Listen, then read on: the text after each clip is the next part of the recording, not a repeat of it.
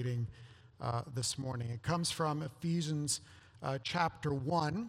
Uh, I'm sorry, no, that's not true. Ephesians chapter 2, verses 1 to 7.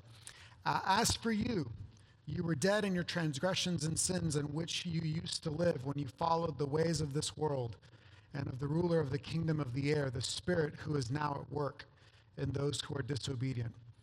All of us also lived among them at one time, gratifying the cravings of our flesh and following its desires and thoughts. Like the rest, we were by nature deserving of wrath.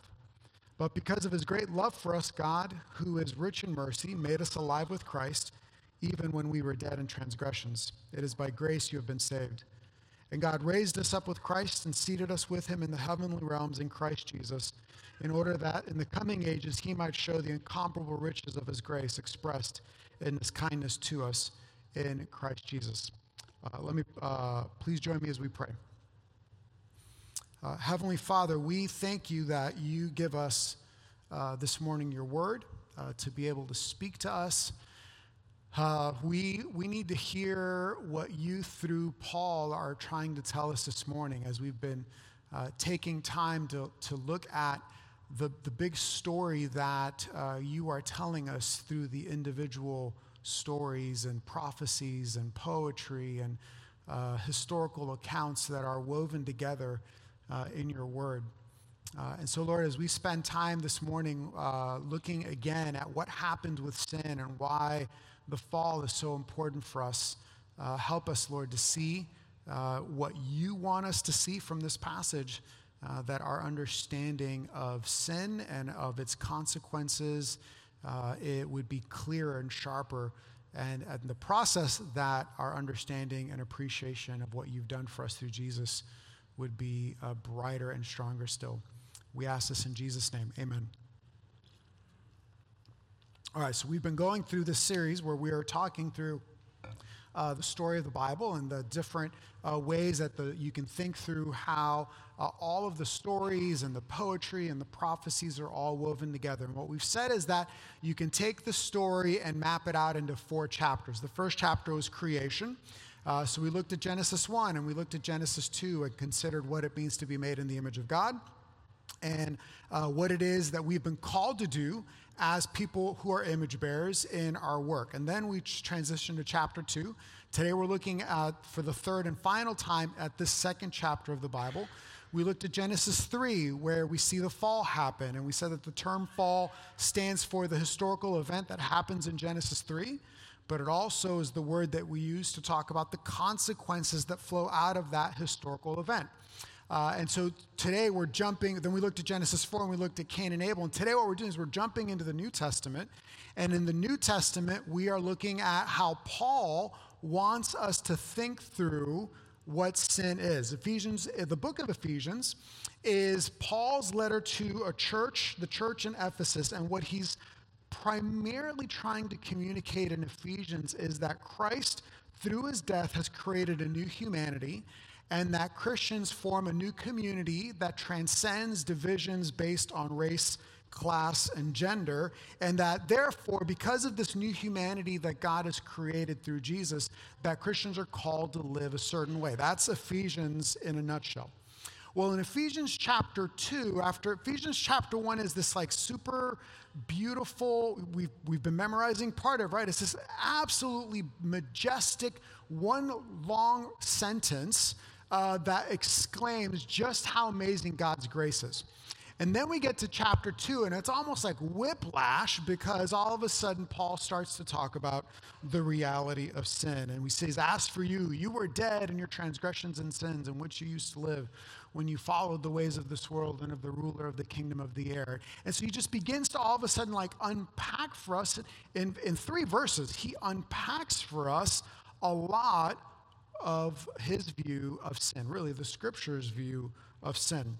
Now, uh, we've so this is the third week that we're talking about sin. This is the third week that we're talking about the fall. And be like, man, can we move on? We are going to move on next week, I promise. But the reason that we do this is because this is really important. I'm going to give you a reason now, I'm going to give you a reason at the end of the sermon. Uh, every single person we talk to, whether they have faith in Jesus or faith in something else or no faith at all, they have some way of answering the question what is wrong? Uh, and as Christians, we have been given an entire book that is explaining to us how things went wrong, Genesis 3. Uh, and then it for us how bad things got in Genesis 4 through 11. Uh, and then what God is doing about it in the rest of the Bible. Uh, and time and time again, as you see, remember we said that, that, that while we look at these different sections of the Bible and there's like primarily focuses on creation in Genesis 1 and 2 and fall in Genesis 3 through 11, that, that you find this being spoken about all over the Bible. Uh, and so uh, when we, when we uh, hear about wars happening, right? Uh, when we see in the news what's happening in Gaza, when we see in the news what's happening in Ukraine, when we, when we uh, consider the humanitarian crisis, right? That the one that's at our southern border, the one that's happening in Gaza, the ones that are happening in places all over the world. When we consider uh, places in our world where the life of the unborn or the life of the elderly is considered expendable, right? When you just look at all of the different things, all of the different ways, you're like, man, that is just not the way things are supposed to be. We have to be able to give an account for that. We have to be able to have an explanation for how we see these things are wrong. But more importantly, in some respects, what is God doing about it? And that's what the story really ultimately is all about. It's like what God is doing and how our stories are woven into this larger story of what God is doing. Uh, kids, have you ever, uh, I've only ever seen these at Barnes and Noble. Uh, I'm sure maybe some of you have owned these books, right? The, an anatomy book where you, you open up in the first page, you know, you've got like a person drawn, and then you turn to the next page and you'll see like their muscu- their, uh, the muscular system. Uh, and then you turn the next page and it's all of the veins, and then you turn the next page and it's their, you know, their organs or their skeleton. Uh, and so these anatomy, uh, anatomy books, what they do is they, they tell you how all of the different parts of our body work, how they're connected. Uh, what, what I want to do is, I want us today to look at Ephesians chapter 2 and consider that what Paul is doing is that he is giving us an anatomy of sin. Uh, that he is breaking down sin for us in at least four different ways. He's telling us four things about sin that uh, help us understand it so that we can diagnose it when we see it, when we see it in our lives and when we see it in the life of other people. Uh, so that's what we're going to do today. Uh, what I, my, uh, the sermon today is going to be a little different from how I normally preach because today we're going to go literally like phrase by phrase of the first three verses. Uh, and then in the second point, I'll get a little bit more meta, big picture. Okay? All right, so here are the first three verses again. As for you, you were dead in your transgressions and sins in which you used to live when you followed the ways of this world and of the ruler of the kingdom of the air, the spirit who is now at work in those who are disobedient. All of us also lived among them at one time, gratifying the cravings of our flesh and following its desires and thoughts. Like the rest, we were by nature objects of wrath. So, the first thing that we need to see is the seriousness of sin. Paul says, As for you, you were dead.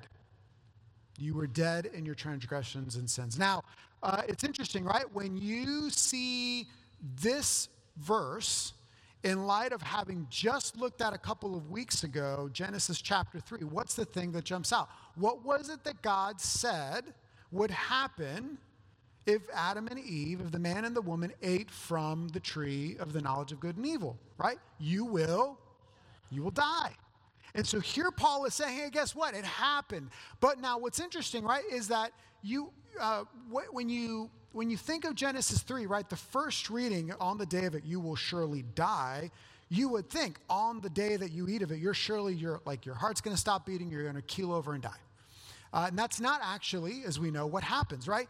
Their bodies start the process of dying, but spiritually on that day, they were dead.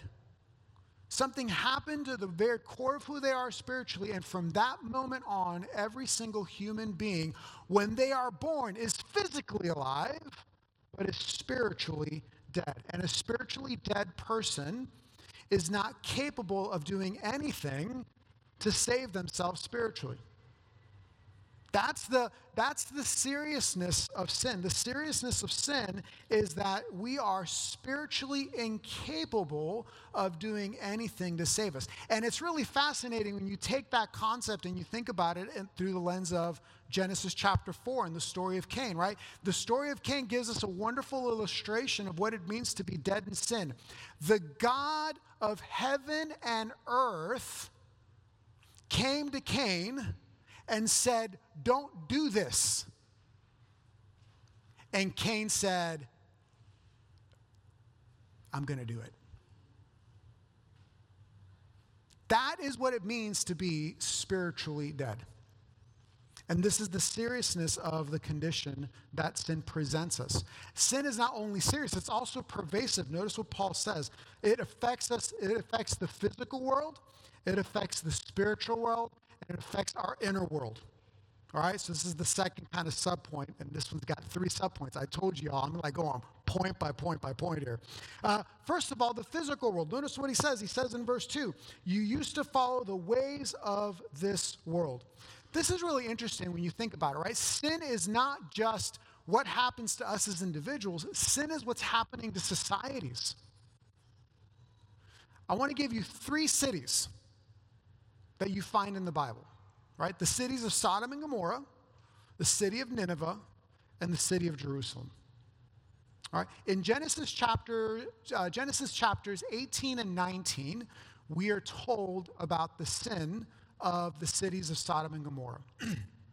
uh, and you remember that in that particular story, God said, "If I can find five righteous people in that city, I will spare it." Sodom, the sin of Sodom was so pervasive as a society, it was so systemic as a society that you couldn't even find one righteous person. Lot was the closest thing that we were able to find. And even Lot, when you look at Lot, you realize even Lot was a far cry from being righteous. And so those cities were destroyed. Second city, city of Nineveh. The book of Jonah is all about how the sin of the city of Nineveh had gotten so bad, so pervasive, that God sends a prophet in order to condemn it.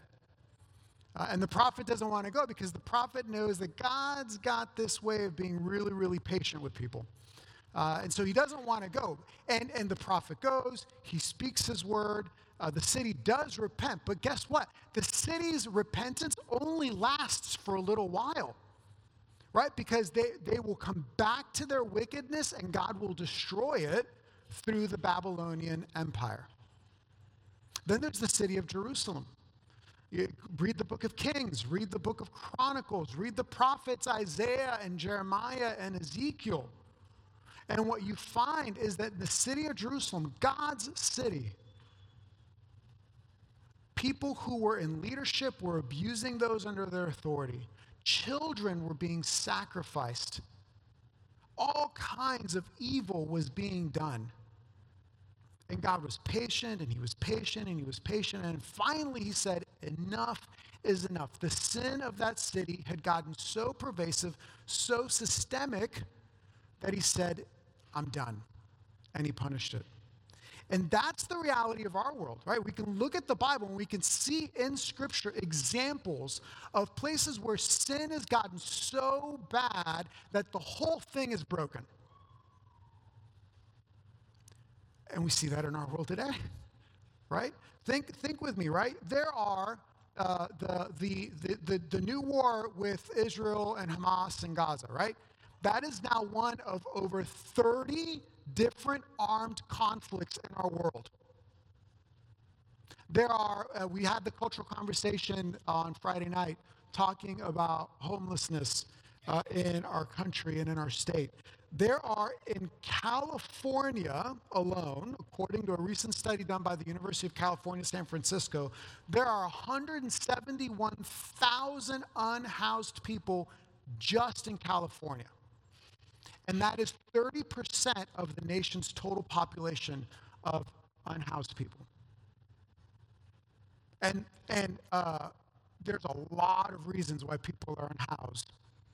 There's and some of them are systemic problems that we have.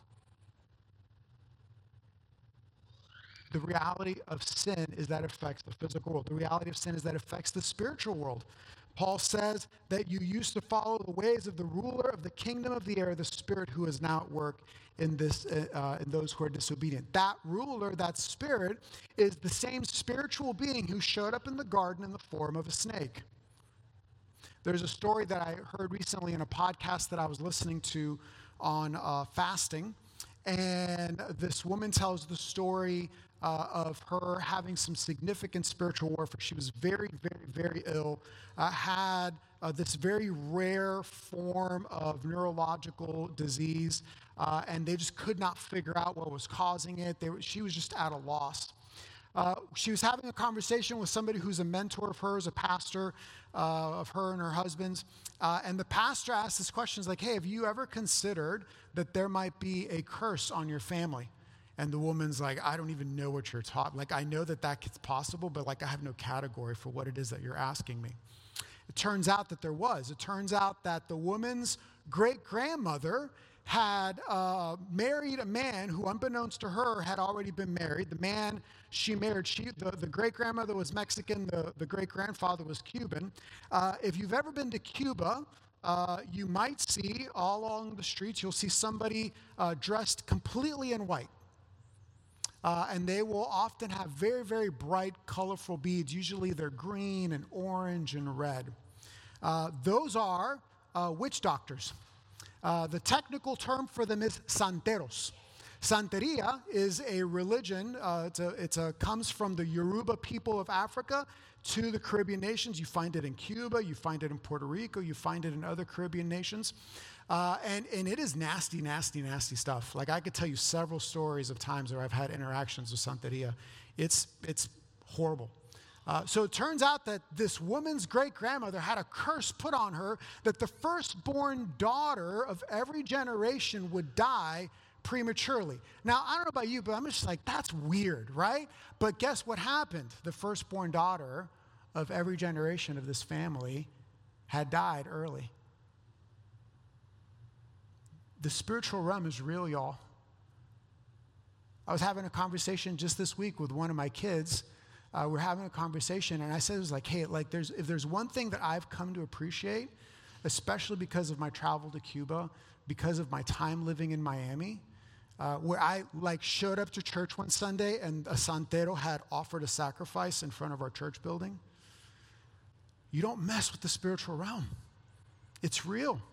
There really are demons, and they really are out to get us and to oppress us. And you see it again and again and again in the pages of Scripture. The sin has affected our physical world, sin affects the spiritual world, and guess what? Sin affects our inner world as well. By the way, the spirit was cast out and she was healed. Paul says, All of us also lived among them at one time, gratifying the cravings of our flesh and following its desires and thoughts. That phrase, cravings of our flesh, is really important, right? So, craving, that word there, is a word that Paul uses a number of times in his writings to talk about desires. It's often translated also as desires. Uh, flesh is a word that Paul uses very often to talk about this kind of spiritual impulse that we have to do things that are counter to the will of God. And so, this phrase, this concept gets used to talk about sexual sin. It gets used to talk about uh, how we use our words. It's used to talk about actions like anger, envy, rage, dissension, and selfish ambition. And what it's saying is that those desires come up inside of us. Right? So sin is is serious because it's spiritual death. It's pervasive because it affects our physical world, it affects the spiritual world, it affects our inner world. There's an author by the name of Deborah Rienstra who years ago, I think she's a literature professor, years ago wrote a book uh, called So Much More. And her chapter on sin is um, to this day, one of the most profound reflections I've ever read on the nature of sin. And this is what she writes. I'm going to quote her twice this morning. She says, The Christian view of sin retains two seemingly contradictory ideas. On the one hand, we are responsible for sin, on the other hand, we are helpless in its grip. we need both halves of this tension. We must retain our responsibility because if we relinquish all responsibility, we cease to be human. Responsibility being a necessary component of our dignity and nature. To concede our helplessness, however, honestly accounts for what we observe in others and ourselves. So we see its seriousness, we see its pervasiveness. Next, we see its universality. Paul begins by saying, As for you, so Paul is Jewish, he's writing to a group of Gentiles, and he says, As for you, you were dead in your trespasses and sins. But then he turns around and says in verse 3, All of us also, now he's talking about his Jewish audience, all of us also lived among them at one time. Uh, isn't that isn't that you think about like in our day and age, right? What we do is we say the problem is you. Right? The problem is the other. The problem is the people who disagree with me on X, Y, or Z. That's the problem. What the Christian scriptures teach us to do is to say, no, no, no. The problem is pervasive. The problem is all of us. We are all on equal footing because of the reality of sin. We are all guilty. And then the last thing that we see in this anatomy of sin, uh, according to Paul, or the last thing we're going to look at, is uh, this. It says that all of us are like, like the rest, we were by nature deserving of wrath. Now, I want you to think about a time where you saw something and you just felt compelled to respond. I want you to think about a time where you heard something, you, you came across something, uh, and you're like, this is wrong. Something should be done about this. And it moved you to action in some way, shape, or form. Or maybe not you, maybe you know somebody, right? That, that, that some kind of evil, something just makes them go, this is not right. Something needs to be done. We're going to tap into that. The reality is that when we hear the word wrath, what we generally think about, right, is uncontrolled rage. Uh, we think of uh, revenge. We think of acts of violence. Uh, that's not how Scripture presents the wrath of God. The way Scripture presents the wrath of God, it does absolutely talk about the wrath of God. Uh, but the way Scripture often presents it is that wrath is connected to mercy and patience. God's wrath is what happens when He has been patient and He has offered mercy again and again and again. And then things get to a point where He says, enough is enough right? And if, and if you can tap into that impulse of something where you were like, man, this is wrong, something has to be done, imagine how much more for God that impulse would drive him. He is perfect, he is holy, he cannot allow any evil to go unchecked. And so, wrath is what happens when God's patience has come to its end. When God has shown all the patience that he can say, all right, now is time for punishment. A New Testament scholar by the name of Lynn Cohick writes this. She says, God's wrath promises that in the end, wrongs done to the vulnerable will be punished, and justice unresolved will be paid up. The arrogant who abuse others will be silent. All right, so this is an anatomy of sin, right? This is, we see its, uh, its seriousness, its spiritual depth. We see its pervasiveness. It affects the physical, the spiritual, and the inner world. We see its universality. All of us are affected by it uh, and we see its judgment. God will not allow evil to go unchecked. Uh, so that's the, that's the anatomy, and that's what we use to diagnose, right? When you have a problem, you go to the doctor. They use their knowledge of anatomy to diagnose the problem. Uh, so Paul here is giving us an anatomy. He's telling us the diagnosis. He's telling, hey, this is what's wrong. And then he turns around and he says, all right, this is what God is doing about it. He says, but God. But because of his great love for us, God who is rich in mercy. What's really interesting about this is that God who is rich in mercy is actually the first thing that's said in the verse. The, the God whose being is mercy,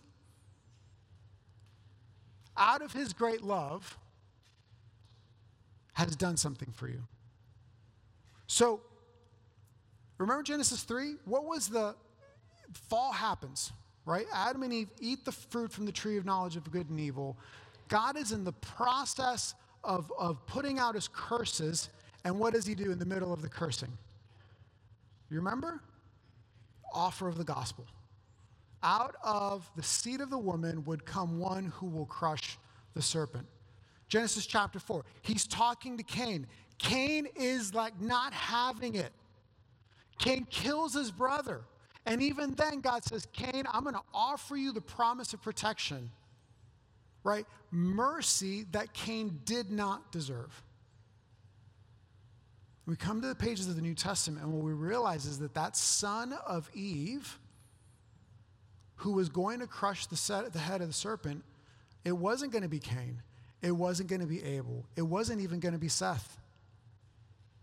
It was Jesus. That Jesus is the one who's the, the serpent crusher. That when he dies on the cross, what happens is that the, the serpent, the snake, the evil one, the spirit of the, you know, the, the spirit of this age strikes Jesus in his heel in the way that a viper would strike your heel. But in the process, Jesus crushes his head. The promise that God gave to Cain, the promise that I will be with you. How much more of a greater promise do we have? We don't have just a sign. We have a sign, it's called baptism, but more than a sign, we have a spirit. We have God's presence with us to be with us. This is really fascinating about this. Scripture, again and again and again, Scripture will deal head on with the problem of sin. Scripture will deal head on with the reality of what's wrong with this world. But it always, right on its heels, will talk about what God is doing.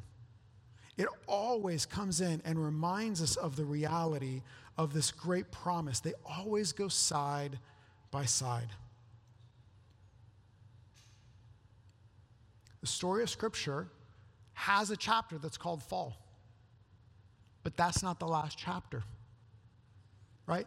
The next chapter is the chapter of redemption. And so even now, like you, you notice, like I have not been able to preach a sermon on the fall. We've done three now, without the last point really being like, hey, that's not the end of the story. Right? The end of the story is God's restoration of all things. And so, even as we're looking and we're trying to dive in and understand the second chapter, we can't help but say, but that's, we got to understand that, but we got to come over here we got to see this because this is where the story ends. So, if it's, you know, like you never do that. If you're reading a mystery, like maybe some of you are the kind of person that reads the last page of the mystery. I don't know. I don't understand that. Uh, but, but when you're preaching sermons, I'm all about telling you the last page of the story. Now, what do we do with this? So I said, why do we spend time on this? I told you at the beginning, one reason why we spend time on this is because uh, everybody's got questions about what's wrong. And Scripture provides us answers. And so, from one perspective, we spend time looking at this because it helps give us language and understanding to be able to have good conversations with people who might question, like, hey, what, how, do you, how do you make sense of these things that you see in the world? But there's a second reason why I think it's important for us to spend time looking at this issue of sin. For some of us, uh, and you know, like I have conversations with people, so I, so I can I can I can visualize folks in this congregation. I'm not speaking here hypothetically. I'm speaking to you as a congregation. For some of us, I know that we are tempted in one of two directions when it comes to sin. Uh, some of us, the temptation is to minimize.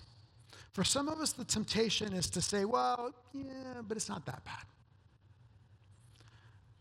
And having an anatomy of sin, right? Having, having Paul, looking at Paul and saying, like, no, like, really, like, like, let's dig in here.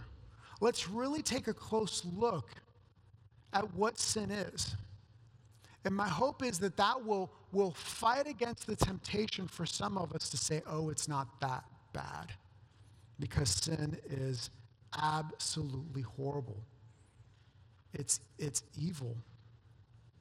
For others of us, for others of us, the temptation is to be weighed by our sin. For others of us, the temptation is that the sins that we have committed or the sins that have been committed against us have so come to define who we are that we lose sight of the good news. Now, I don't know where you are this morning. Some of you, you know, you might resonate with one part, might resonate, some of you might not resonate with either, right? But here's the thing that a healthy understanding of sin says, on the one hand, it's really bad. And then on the other hand, says, that's not the end of the story, right? Because the gospel says that Jesus is the one who takes God's wrath in our place. What's that song? I can't remember if it's in Christ alone or you know, you know, the wrath of God in Christ alone, my hope is found in Him. The wrath of God is satisfied. I'm totally butchering the song. Um, you know that you know you sing that right, and it's just like okay, those are those are nice lyrics. But when you come to a passage like Ephesians two, the, they they take on uh, a deeper level of significance. So this is the end of the third, the second chapter. Uh, we spent three weeks looking at the reality of sin, diagnosing it, trying to understand it, seeing where it comes from, seeing how it works. Uh, and then we're going to take the next three weeks and we're going to begin looking at God's story of redemption. We're going to begin looking and considering what is it that God has done in order to save us, in order to deal with this problem of sin. And then after that, we're going to look to the story of uh, restoration and we're going to see what the end of the story looks like. We're going to we're going to take a peek into the book of Revelation and see what it is that's in store when Jesus comes back and brings in the new heavens and the new earth. All right, let me pray for us. Gracious God, we, uh, we thank you for uh, this passage and for the way that it forces us to think deeply about the nature of sin and what it does and how it affects us, uh, of how it affects our world, of how it affects the spiritual realm. Lord God, would you, um, would you please help us this morning? Even as we go into the next song, and then we're going to have communion, uh, to, to remember that for as significant and as important as it is for us to see how evil sin is, that that is not the end of the story for those who have faith in your son Jesus. And that even as we come in a few minutes to have this meal together, that that meal is a reminder of what it is that you did through your son Jesus in order to free us from the power of sin. In order to allow the condemnation that sin brings to be wiped away. Uh, and so, Lord, would you please help us even now as we move into the rest of the service that, uh, that you would drive home the, the beauty of your. Uh, of your salvation offered to us through Jesus. It's in his name that we pray. Amen. All right, let's stand and sing our next.